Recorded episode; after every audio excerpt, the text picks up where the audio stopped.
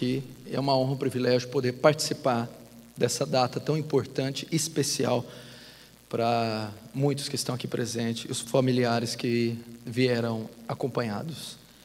E ter essa oportunidade de trazer uma mensagem junto às Escrituras, isso é um privilégio, uma honra, que eu agradeço a vocês, agradeço a Deus e ao capitão, pastor, irmão Dantas, que permitiu com que essa situação fosse possível. Vamos todos abrir na primeira carta de Paulo aos Coríntios, sem demora. Primeira carta de Paulo aos Coríntios, no capítulo 10.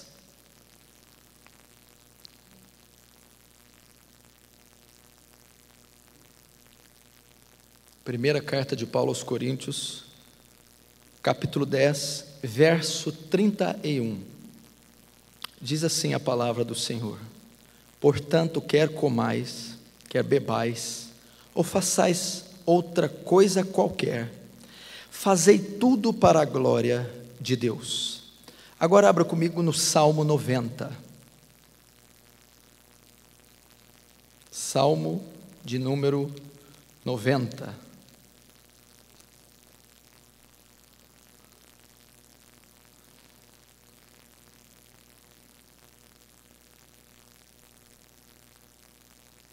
Salmo 90, verso 9. Pois todos os nossos dias se passam na tua ira. Acabam-se os nossos anos como um breve pensamento. Os dias da nossa vida sobem a 70 anos, ou havendo vigor a 80. Nesse caso, o melhor deles é canseira e enfado, porque tudo passa rapidamente e nós voamos. Verso 11: Quem conhece o poder da tua ira e a tua cólera, cólera segundo o temor que te é devido. Ensina-nos a contar nossos dias, para que alcancemos coração sábio. Vamos fechar os olhos e orar mais uma vez. Deus poderoso, que essa noite, Senhor, que nessa comemoração, que nessa circunstância, seu nome seja exaltado e glorificado. Que todos nós aqui diminuamos, Senhor, ante o teu poder e a tua majestade, Senhor. Que venhamos sair de cena e que só o seu nome, e apenas o seu nome, venha ser exaltado. Despeja aqui da sua graça, gloriosa e abundante, abundando sobre todos nós pecadores. Derrama o seu temor e leva cativa as mentes em obediência à tua palavra. Que tudo que sai desse púlpito tribute a ti a glória devida. Amém e amém. Queridos irmãos, mais uma vez eu digo que é uma honra estar aqui participando com vocês. Eu gostaria que vocês ficassem atentos ao que Deus tem para nós através das Escrituras. Esse salmo de número 90, que é uma oração de Moisés, que vai falar de um atributo muito interessante de Deus e que não é muito pregado nem muito conhecido. Vai falar da ira de Deus, da cólera de Deus. E, paralelamente, vai falar da fragilidade, da pequenez e da brevidade do homem. Diz que a vida do homem, o homem chega aos 70 anos, e alguns, pelo vigor, 80. E o que passa disso é canseira e enfado. Esse texto então traz a pequenez e a fragilidade do homem, bem como a brevidade do homem e a brevidade da vida.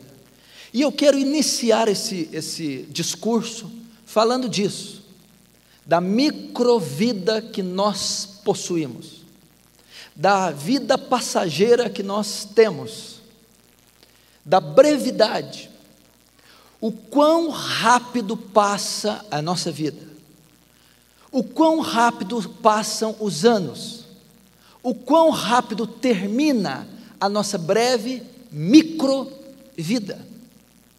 Nós devemos sempre ter isso em mente.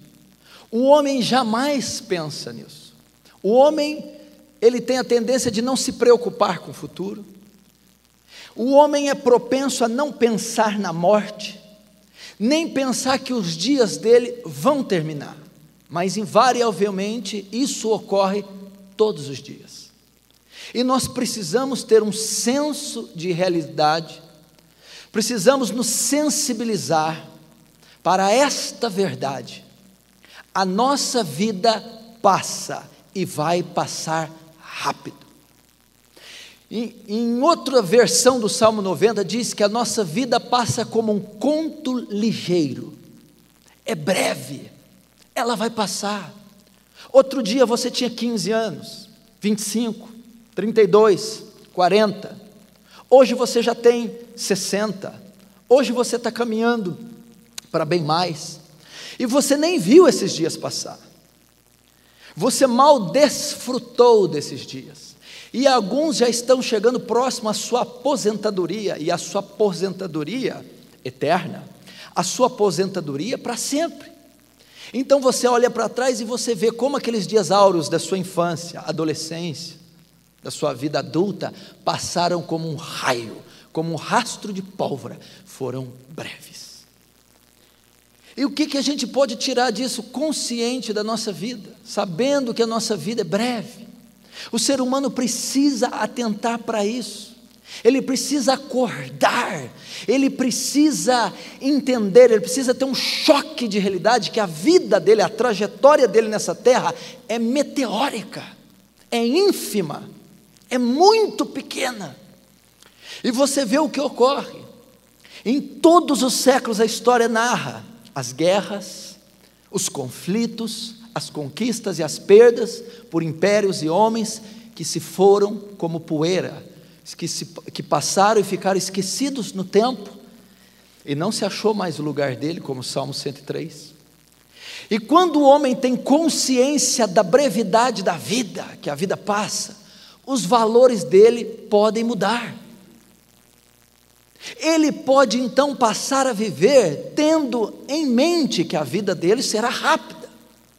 Logo, o pensamento, o coração, a disposição de um homem que tem esse entendimento, ela invariavelmente pode caminhar para o bem. Por que, que eu estou falando isso? Porque nós estamos na cerimônia dos aspirantes. Quatro anos atrás foi iniciado pelo Espadim, foram quatro anos que testaram, quatro anos que, que prepararam e quatro anos que autenticaram o seu direito de ser aspirante.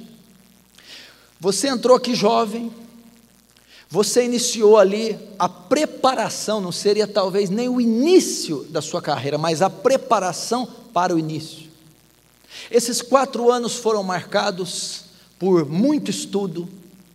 Esse, esse, esses quatro anos foram marcados por sacrifício, sacrifício familiar, sacrifício físico, sacrifício amoroso, sacrifício sentimental.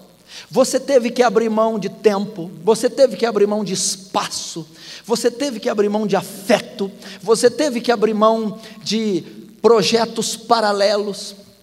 Foram quatro anos de confinamento numa base. Foram quatro anos de andar e caminhar num só alvo, não em cinco ou em dez, um só alvo. Foram quatro anos de dor, de disciplina, de disciplina corporal, disciplina física, disciplina psicológica, disciplina sentimental. Você passou, você teve que transpor obstáculos, passar adversidades, intempéries, os altos e baixos, conviver com os seus próprios fantasmas pessoais, aos quais só você pode identificar quais são.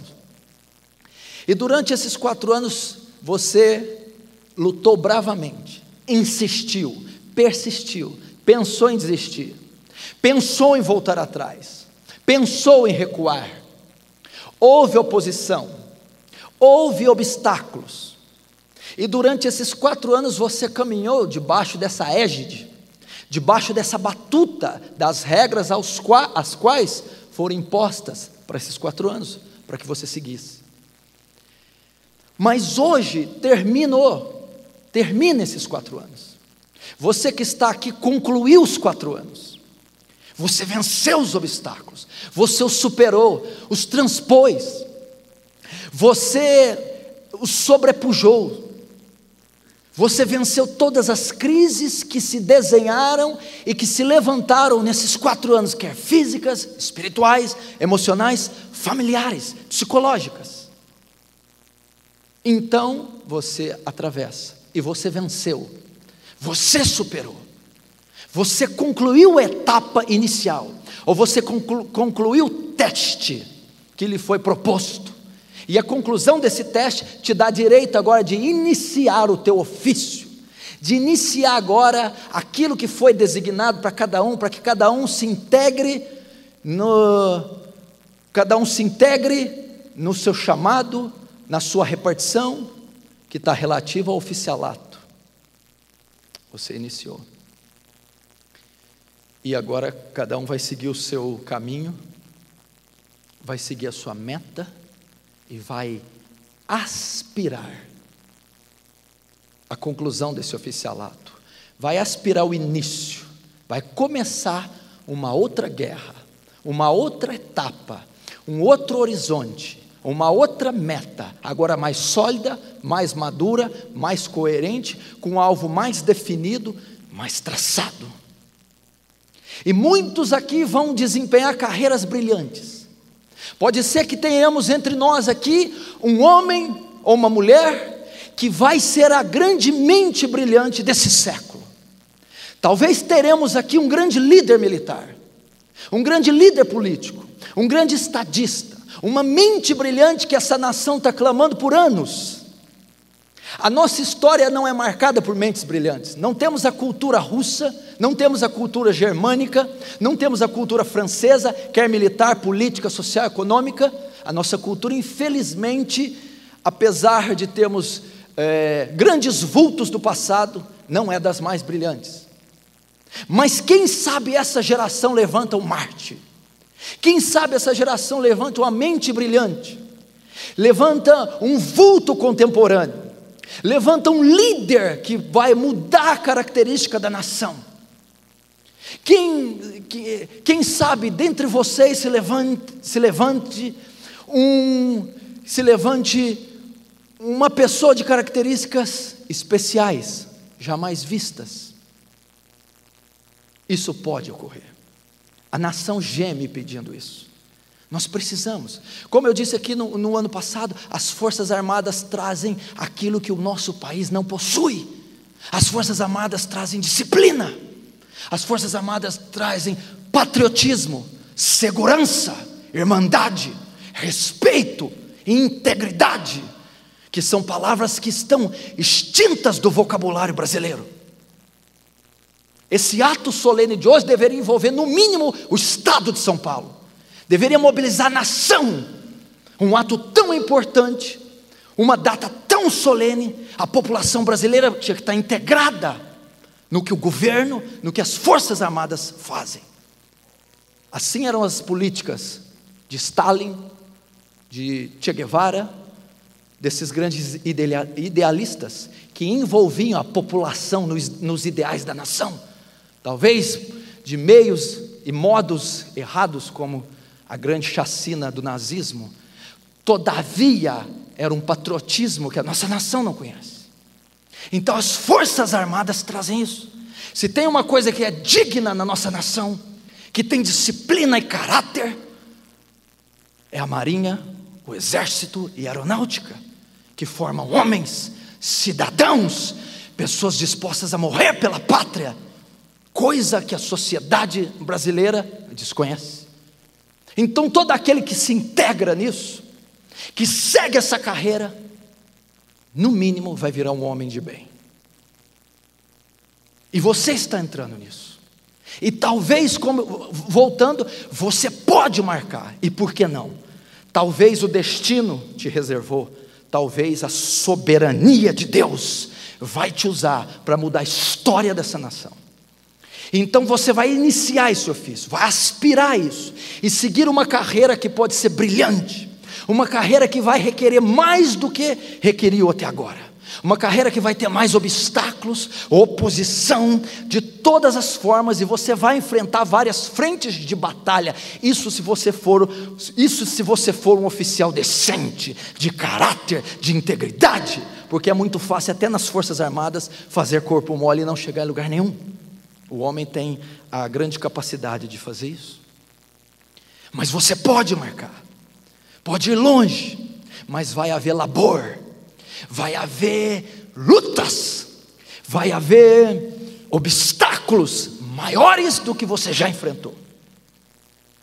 E pode ser que você também os alcance, sobreponha e chegue no topo, que você talvez seja o Everest, o Everest das Forças Armadas, que atinja o ápice e o clímax da sua carreira militar.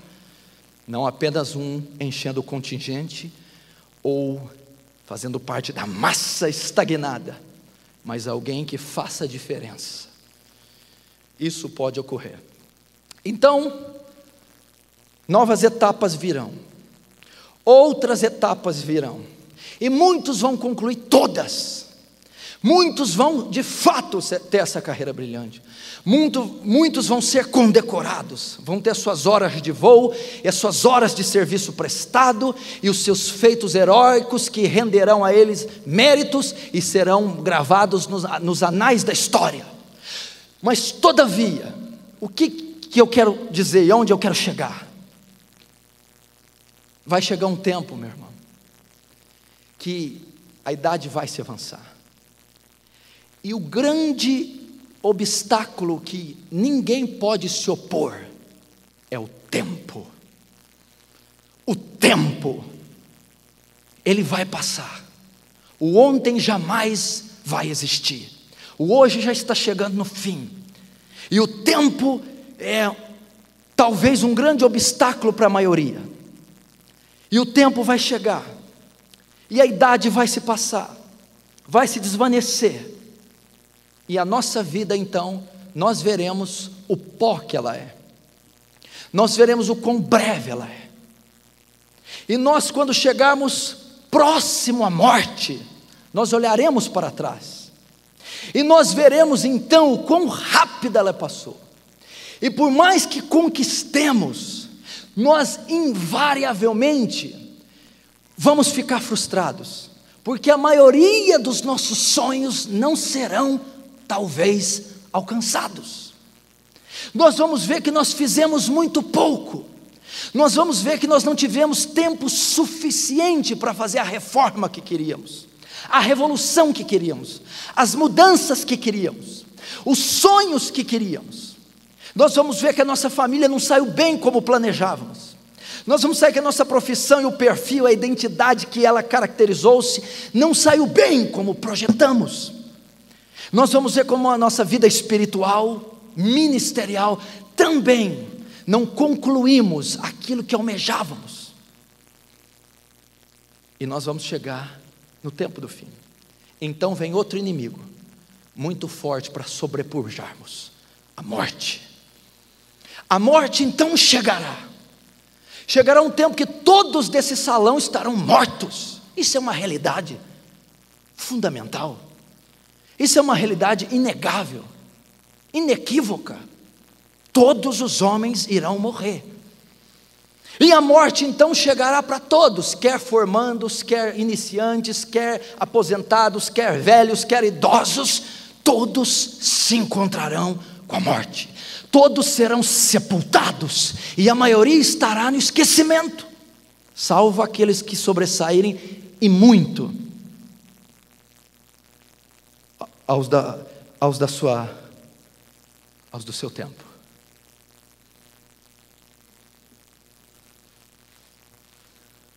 A morte virá. Então nós vamos ver como foi breve a vida de um homem. Não precisa abrir, eu vou ler um texto que diz isso. O Salmo 103 diz assim: pois Deus conhece a nossa estrutura e sabe que somos pó. Quanto ao homem, os seus dias são como a relva, como a flor do campo. Assim ele floresce, pois soprando nela o vento, desaparece. E não se conhecerá mais, e não se conhecerá daí em diante o seu lugar. O Salmo 104 fala a mesma coisa. No verso 28, diz assim: Se lhes dá, eles recolhem, Deus. Se abres a mão, eles se fartam de bens, Deus sobre os homens. Se ocultas o rosto, eles se perturbam. Se lhes corta a respiração, morrem e voltam ao pó. Veja esses textos como eles refletem quão frágil é o homem. Quão frágil é a vida de um homem. Quão breve é 70, 80, o que passar de ser isso nos, é, no, nos tempos dos Salmos, porque hoje 80 anos está batendo recorde. Então, o que está falando da fragilidade, da brevidade, da microvida, da aposentadoria precoce de todo ser vivente, findando com o seu sepultamento. Todos nós aqui temos que ter em conta isso, da nossa brevidade e da, no, e da fatalidade dos homens. Eles conhecerão a morte.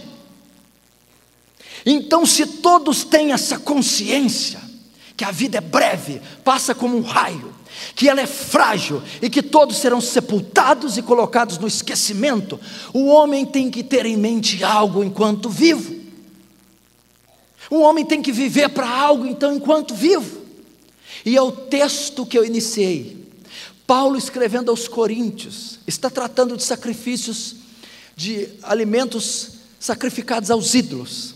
E ele vai terminar dizendo: quer comais, quer bebais, quer façais qualquer outra coisa, fazei tudo para a glória de Deus. Paulo está explicando aqui que um simples copo d'água, uma simples comida deve ser digerida para Deus ser glorificado, para Deus ser exaltado, deve ter como fim a glória própria de Deus. Isso traz para nós o que? Nós estamos fazendo uma cerimônia com cristãos, estamos falando com cristãos, nós não estamos ensinando princípios de cristãos a não cristãos. Nós estamos ensinando princípios de cristãos a cristãos. Significa que toda sua vida deve convergir para um só propósito: Deus ser glorificado. Se você está recebendo o espadão hoje, se hoje você começa como aspirante, se você vai exercer toda a carreira que eu disse, se você vai ser a mente do século 21, se você vai ser o oficial brilhante, se você vai ser o cristão contemporâneo brilhante, se isso não convergir na glória de Deus, não é nada mais que pecado. Não é nada mais do que palha, vento, vapor que esvanece. A vida não tem o menor sentido sem Deus ser o centro. Nós não somos seres, meu irmão, nós não somos seres inanimados sem propósito. Não somos seres frutos do acaso que vivemos para comer, dormir e, e nos desintegrarmos.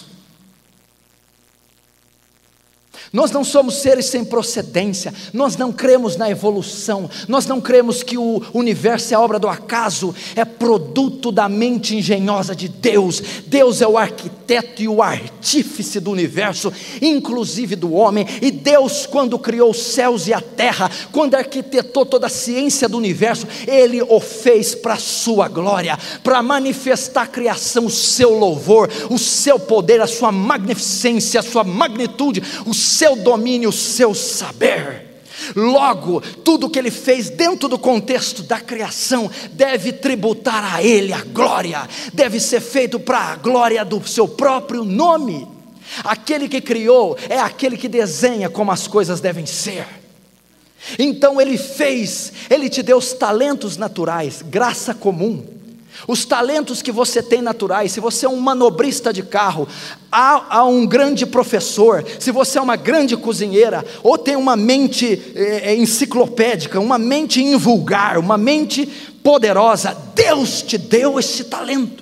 Até os incrédulos, até os que não conhecem a Deus, os ateus, todos os talentos naturais que eles possuem, é, isso vem pela graça de Deus.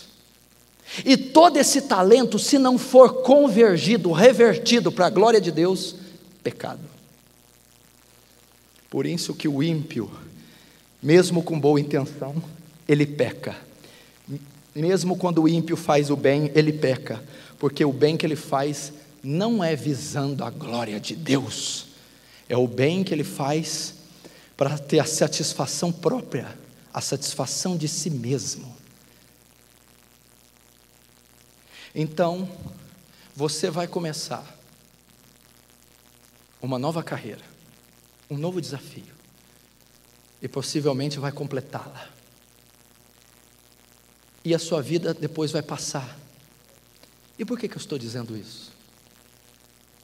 Porque uma vida tão curta, uma vida tão breve, uma vida tão rápida, não deve ser vivida para outra pessoa a não ser a Deus, para Deus. Todo o nosso esforço vai terminar com rugas, vai terminar com doenças, infecções. Todo o nosso esforço vai terminar no esquecimento e na idade. Então nós não podemos olhar para trás e dizer tudo o que eu construí foi palha, foi feno, foi na areia. Eu não fiz, eu fiz para promover o meu próprio ego, para promover minha própria carne. Eu não fiz visando a majestade de Deus, a glória de Deus, daquele que me formou e me criou. Meu irmão, o oficialato não é um fim em si mesmo, ele não é o começo de nada, nem o fim de nada. Se você vê onde está o império caldeu babilônico, se desfez, está no pó. Onde está o império medo persa? Onde está Ciro o grande? Se desfez, morreu, envelheceu. Onde está o grande império, o grande império de ferro romano? Sucumbiu, está em ruínas. Onde estão os czares russos? Onde está a Revolução Vermelha? Onde está Lenin, Stalin? Onde está o nazismo alemão? Onde está Adolf Hitler? Passou, terminou, envelheceu, foi morto, esquecido. Todavia, essa história desses reinados, impérios e homens não foram marcadas por vidas que viveram para a glória de Deus, foram microvidas, foram impérios devastados, estão em ruínas. Todavia, breve como foram, curtas como foram, não foram vividas com o propósito de glorificar Deus, de exaltar Deus. Meu irmão, a oração do Pai Nosso, o que ela diz? Presta atenção para você entender. Pai Nosso que estás no céu, santificado seja o teu nome, venha a nós o vosso reino, seja feita a tua vontade, assim na terra como nos céus. Vocês deviam se atentar mais para esse trecho, vocês deviam estudar a oração do Pai Nosso.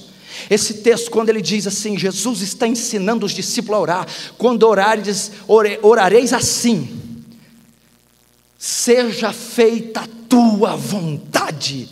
Meu irmão, o oficialato, a carreira sua, não é para realizar a sua vontade. Você não está aqui para fazer a sua vontade, ainda que você seja um general, ainda que você seja a mais alta patente da terra. Não é para executar, não foi essa a oração, não foi esse o propósito de Deus. Ele está dizendo assim: faça a sua vontade. Como isso é aplicado na prática?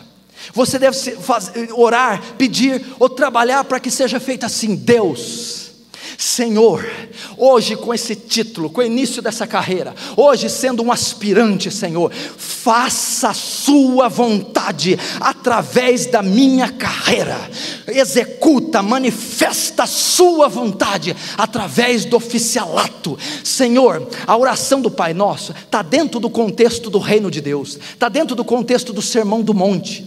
A oração do Pai Nosso significa assim: Senhor, Se, a, se é a sua vontade que eu seja um oficial, e através de eu ser oficial, o seu reino vai expandir e o Senhor vai obter glória. Então me levante como oficial, cumpra a sua vontade no meu ofício e obtenha glória nesse ofício.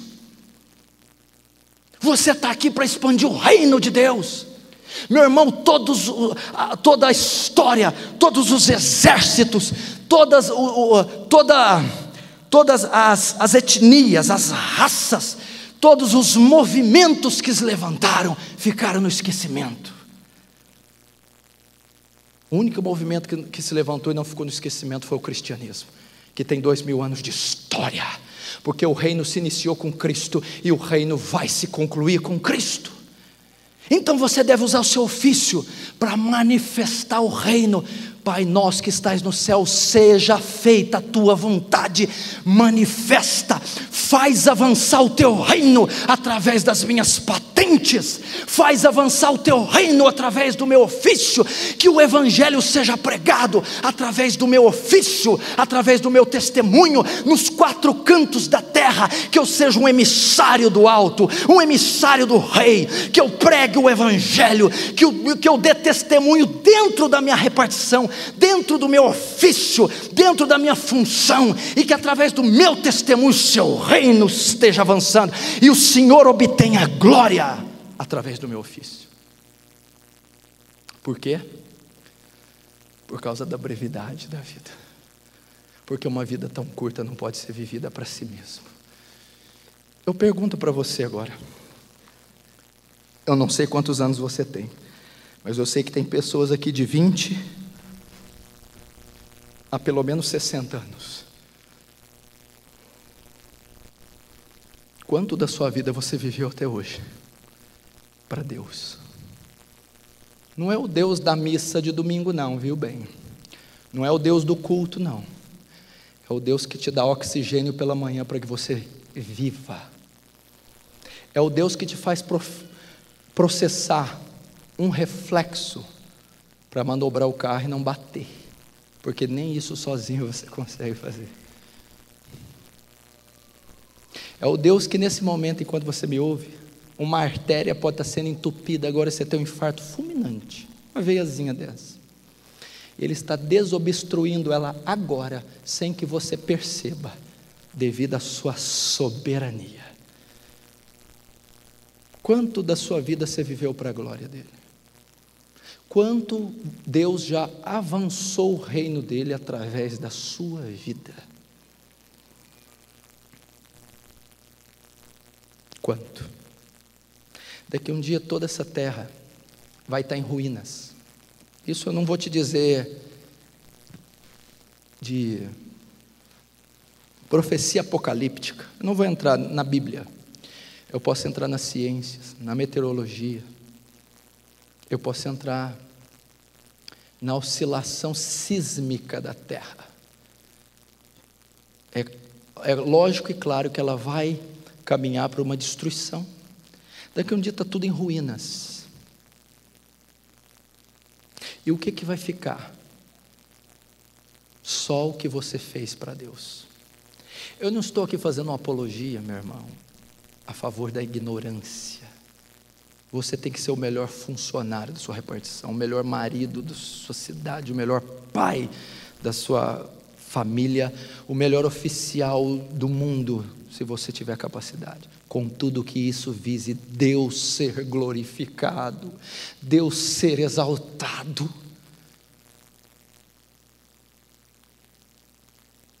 A nossa vida vai passar. Eu que sou um homem jovem, já estou sentindo os sinais da idade. Já estou sentindo as contrações.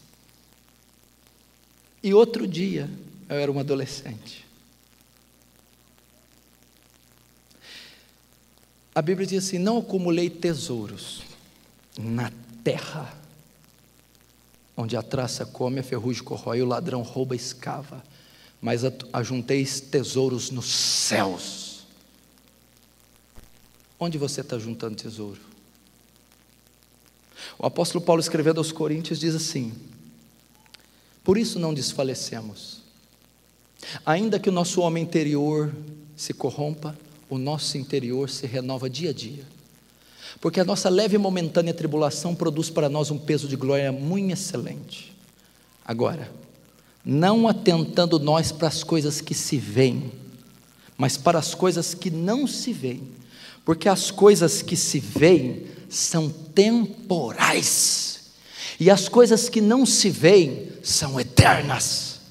Paulo está dizendo o que? Da brevidade da vida, ainda que o nosso homem exterior se corrompa, ele está dizendo o nosso homem interior, carne, a estrutura óssea, muscular, física, vai se corromper, vai ser entregue à velhice, às rugas, até o pó mas o nosso homem interior, alma, espírito, se renova dia a dia, não atentando nós para as coisas que se veem, não valorizando, dando primazia às coisas físicas, não atentando, não dando ênfase ao físico, não dando ênfase ao prazer, não dando ênfase à matéria, ao ouro, à prata, não atentando nós para as coisas que se veem, as conquistas e méritos terrenos, o homem obcecado pela terra, se ele pudesse, ele trazia o céu para a terra, ele fazia anjos serem homens, ele humanizava o próprio Deus. Eu quero patentes, eu quero coroas, eu quero medalhas, eu quero ouro, eu quero mulheres, eu quero sexo, eu quero meu nome, eu quero nos anais da fama, do saber. E, e Paulo está ensinando um princípio, não atentando, não dando ênfase. Não está dizendo que eu não trabalho para isso, mas a ênfase não está nisso não atentando nós para as coisas que se veem, matéria, mas para as que não se veem. Ele está dizendo: grave os meus olhos, grave a eternidade nos meus olhos mas atentando para as coisas que não se vê, dando ênfase nas coisas espirituais, empregando força, empregando fé, empregando energia, empregando ciência nas coisas do céu, nas coisas espirituais, no amor a Deus, no amor ao próximo, nas escrituras, no evangelho, crescer de conformidade à estatura de Cristo, crescer em oração, crescer no conhecimento bíblico, crescer no amor altruísta, crescer crescer nas coisas espirituais. Porque as coisas que se veem são temporais. Aí que Paulo está dizendo? São breves. Passarão. Onde estão Césares agora? Onde está a glória de Roma? Está no esquecimento. Passou. Onde está Jesus Cristo? Morreu também igual todo mundo. Verdade. Morreu como todo mundo. Mas não permaneceu morto como todo mundo ao terceiro dia. A pedra do sepulcro rolou e ele ressuscitou dos mortos e ele é vivo até hoje. E ele não passou. Ele não é temporal, ele é eterno.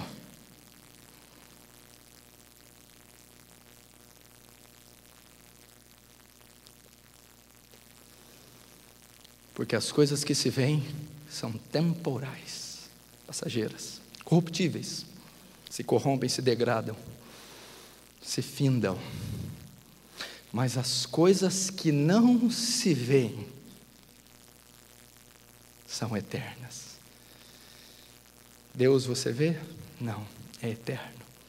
O Filho você vê? Jesus Cristo? Não, é eterno. O Espírito você vê? Não, é eterno. O céu você vê? Não, é eterno.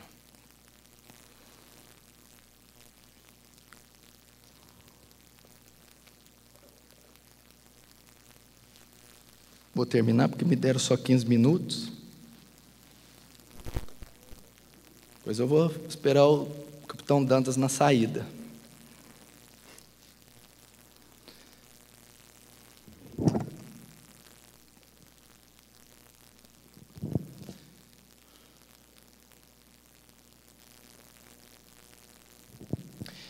Eu quero terminar dizendo, meu irmão, Escute, nós estamos no tempo do fim. O mundo está chegando na sua consumação, quer você acredite ou não. A Bíblia é clara e os sinais são evidentes da volta iminente de Cristo. Nós não temos mais tempo para brincar. A terra está oscilando como um bêbado. A terra está gemendo e, tá, e nós estamos vendo as primeiras contrações daquela que está para dar a luz. Jesus Cristo vai voltar. Haverá um julgamento para essa terra. As nações serão julgadas, os generais serão julgados, os coronéis, as chacinas e genocídios serão todas julgadas. Os Estados Unidos da América, que exporta prostituição e corrupção para, para o mundo inteiro, será julgado. O comunismo será julgado. A corrupção de Brasília será julgada. Os poderosos que oprimem e subjugam com mão de ferro os mais fracos serão julgados. A igreja será julgada. Nosso cristianismo será julgado. A Bíblia diz que todos hão de comparecer ante ao tribunal de Cristo. Vai haver um tribunal. Nós seremos julgados pelas nossas obras. Vai haver um trono branco e todos vão se apresentar ante esse trono e vão prestar conta, cada um das suas obras. Nós seremos julgados por palavras, pensamentos, ações e omissões. Esse dia está chegando, esse dia está breve, e esta geração será marcada pelo tempo do fim. Provavelmente eu e você vamos contemplar o maior evento da existência humana, a segunda volta, a segunda vinda de Jesus. Você talvez tenha pouco tempo. Arrume a sua vida. Converta a sua vida de forma ela viver para a glória de Deus. Talvez muitos sonhos não serão mais do que migalhas e fumaça você não alcançará. Todavia, um coração que tiver voltado para Deus, a sua palavra, um coração que tiver convertido e conformado ao santo evangelho, este será recompensado. Acorda, meus irmãos. Vamos usar as Forças Armadas para ser um testemunho que Deus existe para ser um testemunho que Deus é vivo, para ser um testemunho que Cristo veio na terra, que Cristo morreu pelos pecadores, que Cristo morreu para a sua justificação, que Cristo ressuscitou para a sua santificação, que Cristo é o Senhor encarnado, ressurreto, que levou sobre si o vitupério e levou sobre si o pecado da terra. Meu irmão, não importa se são gregos ou troianos, católicos ou muçulmanos, protestantes ou espíritas, ricos ou pobres, se são militares ou civis, todos estão condenados debaixo do pecado e eles necessitam mais do que um governante, eles necessitam de um Salvador. Seja você esse canal Seja você aquele que vai usar a sua patente, o seu diploma, o seu emblema para manifestar o reino de Deus a esse mundo perdido. Você vai defender sua pátria com excelência. Você vai dar a vida pela pátria, sim. Você vai exercer o seu ofício com bravura, destemido, com hombridade, justiça. Todavia, a maior patente que estará sobre o seu peito é a patente do céu. Você é embaixador de Deus, embaixador de Cristo viva para Ele e para a glória dEle. Que seja esse o propósito do seu ofício. A Deus seja a glória. Amém? Aleluia. Samuel pode vir.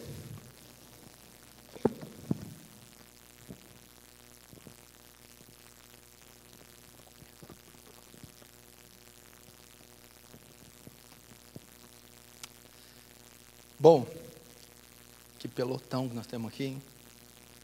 Oh, se vocês quiserem, vocês podem fazer um estrago, hein? Físico, espiritual e nuclear. Só que faz o estrago para o bem, viu? Faz favor. Vamos orar então, fecha os olhos. Deus, aqui estão, Senhor, soldados, membros de uma academia, mas mais do que isso, soldados do céu, eleitos do Senhor, escolhidos e salvos pela graça embaixadores do seu reino, que agora vão, Senhor, que agora estarão inseridos nos quatro cantos dessa nação, Deus. Pai, eles já receberam agora, Deus, a patente, as condecorações dos homens. Deus traz agora a sua condecoração. Carimba, Senhor, esse diploma, esse espadão, Senhor. Coroa esses jovens. Sela eles com teu poder.